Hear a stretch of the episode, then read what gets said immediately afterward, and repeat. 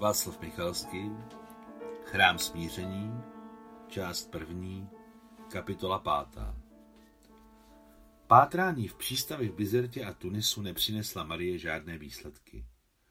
Vše vypadalo tak, že žádnou těžkou techniku, tím spíše tanky, tam již dlouho nenakládali. Znamená to, že pan Hadžibek za jimi zády nic nehrál? A pokud mají angličané atlantické pobřeží vážně pokryté, odkud se vzalo v Africe tolik tanků a navíc těžkých? Bez povšimnutí nelze takový konvoj provést. A přece, německé tanky tu jsou. Tento fakt jí sdělil Puškinův prapravnuk naprosto jasně.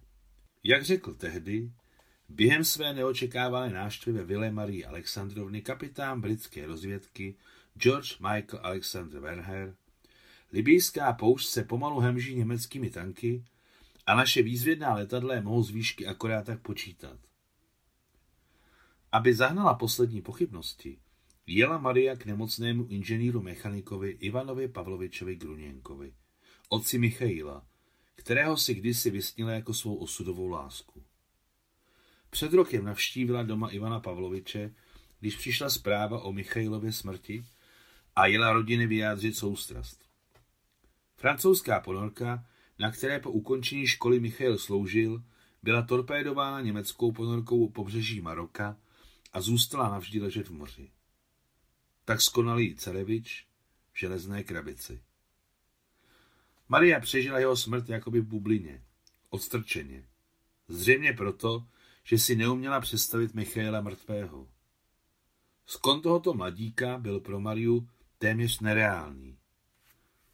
Tehdy ještě z vlastní zkušenosti neznala, že válka si bere ty nejlepší. Jako mnoho jiných Rusů, Gruněnkovovi žili v takzvané ruské čtvrti na okraji Bizerty, na kopci, odkud se otevíral prostorný výhled na Tuniský záliv. Na rozdíl od většiny Rusů neměli dům pronajatý, ale svůj, tedy spíše domek, který otec a syn postavili vlastníma rukama od základu až po střechu, jež byla pokrytá pozinkovaným plechem, který měli ještě z těch zásob, které sem připluli na plovoucích dílnách lodi Kronstadt, jejíž podpalubí bylo plné stavebního materiálu. I když si francouzi pro sebe dokázali zabrat loď, něco se jim stejně povedlo odvést na břeh. Nějaké obráběcí stroje, nástroje, přípravky, včetně tun pozinkovaného plechu, které ze břehu někam zmizely. Jako památka na tento plech zůstala těchto místech neobvyklá sedlová střecha domů Gruněnkovových, která ostře zářila na slunci. Před domem byl postaven plaňkový plot se slunečnicemi, kterým se v Africe dařilo skvěle. Dveře u domečku bývaly do kořán, asi kvůli větrání, a Ivana Pavloviče Maria našla na terásce, zapletené silnou vinou révou, na které se akorát zazelenaly listy. Inženýr mechanik seděl ve starém houpacím křesle a tupě zíral do mezer mezi v té době malými vinnými lístky. Maria zaklepala na úzké dřevěné zábradlí terásky. Ivan Pavlovič pomalu obrátil hlavu a když spatřil významného hosta, neprojevil ani nejmenší náznak udivení. Pojďte dál, řekl nezněle, vstávaje z křesla, lehce se uklonil a podal Marie starou vídeňskou židli. Těchto židlí přivezli do Tuniska v roce 1920 spoustu ze sevastopolských skladů. A nyní, počátkem 21. století, je možné tyto lehké židle spatřit v jedinečném pravoslavném kostele v hlavním městě Tuniska, Tunis, postaveném prakticky na místě bývalého Kartága. Staré vídeňské židle barvy cibulové slupky. Počkal, než se usadí, a potom se Ivan Pavlovič znovu spustil do křesla. Čím posloužím? E, Ivane Pavloviči, mám k vám dvě prozby a obě jsou důležité. Maria udělala pauzu. Inženýr mechanik zůstal hostejný. Jeho kdysi modré oči vybledly, zesmutněly a prakticky v nich nebyl život. Mohu vám dát peníze na léčení? Jsem zdrav, v přístavu není práce, proto jsem se hodil marot. Neumím tam trčet, když není do čeho píchnout. Ale stejně. Maria sáhla do kabelky pro peníze. Ne? Zastavili mocným gestem Ivan Pavlovič. Nic si nevezmu. S námi je všechno v pořádku. Pracuji. Žena uklízí u bohatých Tunisanů. Dcera doučuje, stačí nám to. Prosím, vezměte si je. Děkuji, ne. O, promiňte.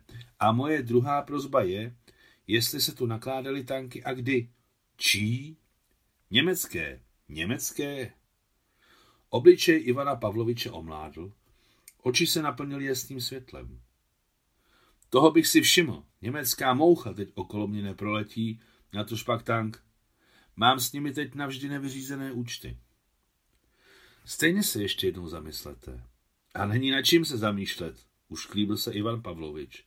V posledním roce přes naše přístavy žádná těžká technika nešla. Na rozloučenou Maria požádala o dovolení utrhnout si lístek vinné révy. Zatím jsou velmi jemné, řekla Maria, ale za dva, tři dny budou úplně jiné, rozhodně ne tak čerstvé. Ivan Pavlovič se zvedl z křesla, utrhl zelený lístek a opatrně ho Marie podal na své trvalou prací rozbité a stvrdlé široké dlani. Maria si stihla všimnout, že Ivan Pavlovič má velmi dlouhou čáru života. Vložte si ho mezi stránky dobré knihy, řekl inženýr mechanik. A třeba si někdy vzpomenete na mého Míšu, mě, náš domeček a tento den. Když si Maria vzala z dlaně Ivana Pavloviče stále ještě tenkými chloupky lemovaný světle zelený lísteček vinné révy, uklonila se do pasu pánovi domu a seběhla po kamenitých schůdcích terasy. Byl pozdní jarní den, tichý, s vysokým prázdným nebem, teplým svěžím větříkem od zálivu, kterému se lidově říká mořský, a odborně stejně jako v Rusku, tak i tady brýza. Maria se rozhlédla kolem a snažila se zapamatovat si jak malinký domek Gruněnkovových, dovedně postavený z bílého vápence, tak ten maloruský, rodný plůtek, temnou hlubinu dveří otevřených do kořán, ze kterých tisíckrát vyšel mladík, který způsobil bolest v její duši, ale teď nevyjde. Tak odlesk mírného slunce na bílých lakovaných křídlech jeho kabrioletu, natěsnané domky ruské čtvrti, zvučný ženský křik Káťo, domů!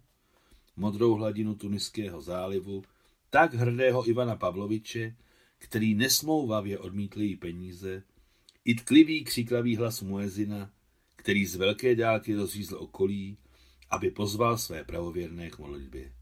Maria políbila jemný zelený lístek, čichla k němu a snažila se přijít na to, čím voní. Z čerstvě narozeného lístečku vinné révy vycházela vůně věčného života. Taky to připadalo a možná to tak skutečně bylo. Maria si s lehkým srdcem sedla do auta a po příjezdu domů, jak ji Ivan Pavlovič prosil, vložila lístek vinné révy do dobré knihy, do Bible. Důležitější knihu neznala. Konec páté kapitoly.